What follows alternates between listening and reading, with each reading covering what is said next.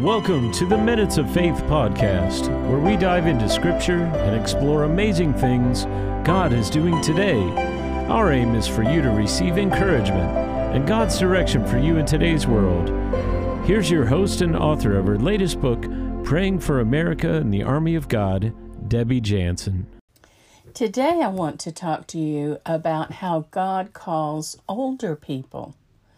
Our scripture for today is found in Isaiah 6 8. Then I heard the voice of the Lord saying, Whom shall I send? And who will go for us? And I said, Here am I, send me. That particular scripture is followed by some pretty dire problems, but I love the way Isaiah jumped at the thought that he could help God. Several people have questioned me this week about their own circumstances.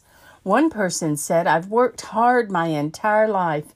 I raised a family and I didn't take a lot of vacations. Doesn't God want me to have some rest? Doesn't He see that I'm old and probably shouldn't be getting involved?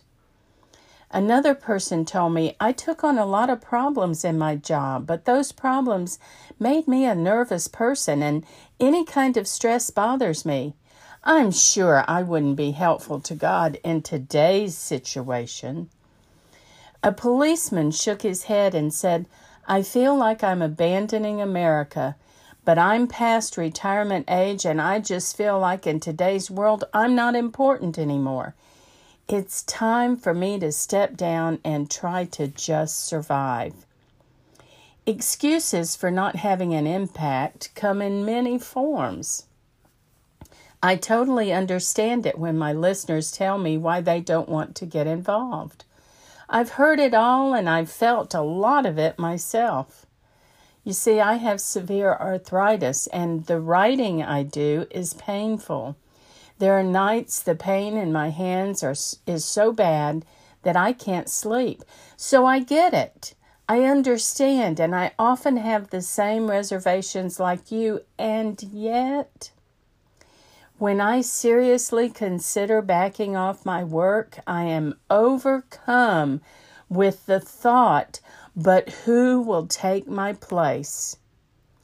Of course, there are others that can do what I do, but they will not do it in the same way I do it. They can't be me. And if I step down, the perspective I had will not continue. The course of what needs to be done will change because I'm not there. If I am truly part of His plan, when I'm missing, the work will suffer. God has called me and He demands a response. Today, let's look at the life of an older woman in the Netherlands. Corrie ten Boom and her family were Calvinist Christians in the Dutch Reformed Church. They loved God and considered Jews as precious to God and that all people are created equal. In May 1940, the Germans invaded the Netherlands. Corrie was 48 years old and a watchmaker. A well dressed woman came to the Ten Boom house and told them she was a Jew. Her husband had been arrested and her son was in hiding. Even though the police headquarters was less than a block away from the Ten Booms house, she asked them if she could stay with them. She was afraid to go home. The Ten Boom family became very active in the Dutch underground after that point. They opened their home to Jewish refugees and members of the resistance movement. Corrie and her sister Betsy had a Dutch resistance carpenter come to the house and build a secret room for Jews to hide in.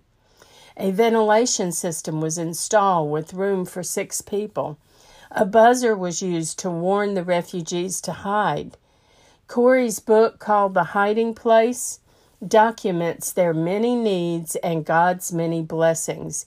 It is estimated that around 800 Jews were saved by the Ten Boom efforts. In February of 1944, a Dutch informant told the Nazis about the Ten Booms. The Gestapo arrested over 30 people who were in the family home that day, but they did not find the secret room. Later, those people were re- rescued by resistance workers. But all of those arrested were released except for Corrie, her sister Betsy, and her father. Her father died 10 days later, and Corrie and Betsy were sent to a concentration camp. Yet, after every brutal workday, they continued to hold worship services. They were able to convert many prisoners. Betsy became sick in December of 1944. As she was dying, she told Corrie, There is no pit so deep that God is not deeper still. So, how did God show up? He was present and working through the long years of the war, but he showed up in a mighty way just 12 days after Betsy's death. Corrie was released from prison and afterwards she was told that her release was because of a clerical error and that a week later all the women in her age group were sent to the gas chambers. You see, she believed God had more work for her to do, and I believe God wanted the message of her experiences to get out to all people around the world. At age 52, Corrie answered God with a loud yes. Even with the war still raging, she continued to use her house to help the mentally disabled who were in hiding for fear of execution. When the war finally ended, she worked even harder. She set up a rehabilitation center in Bloemendaal. She became a sought after speaker appearing in more than 60 countries. She wrote many books on her experiences, hope, love, and salvation through Christ. She returned to Germany and met with and forgave two Germans who were guards at the concentration camp and were especially cruel to Betsy. Her best book, The Hiding Place, was made into an international movie. Oh, you must read some of her books and watch the movie The Hiding Place. Corrie was a powerhouse of strength for God, and it didn't begin until she was almost 50 and had very little resources. Be careful when you say no to God. Your age, your circumstance, and your talents are not as important as accepting His call. He will provide for you if you will only respond, Yes, Lord, here I am, use me. Dear Jesus, please help my listeners today to hear your call. Help them to listen when they pray. Help them to be willing to join you on an exciting journey. Give them the courage they need to trust you for everything and to know that you will guide them and protect them. I ask this in your precious name. Amen. If you're looking for more encouragement and guidance, claim your copy today of Praying for America and the Army of God by Debbie Jansen.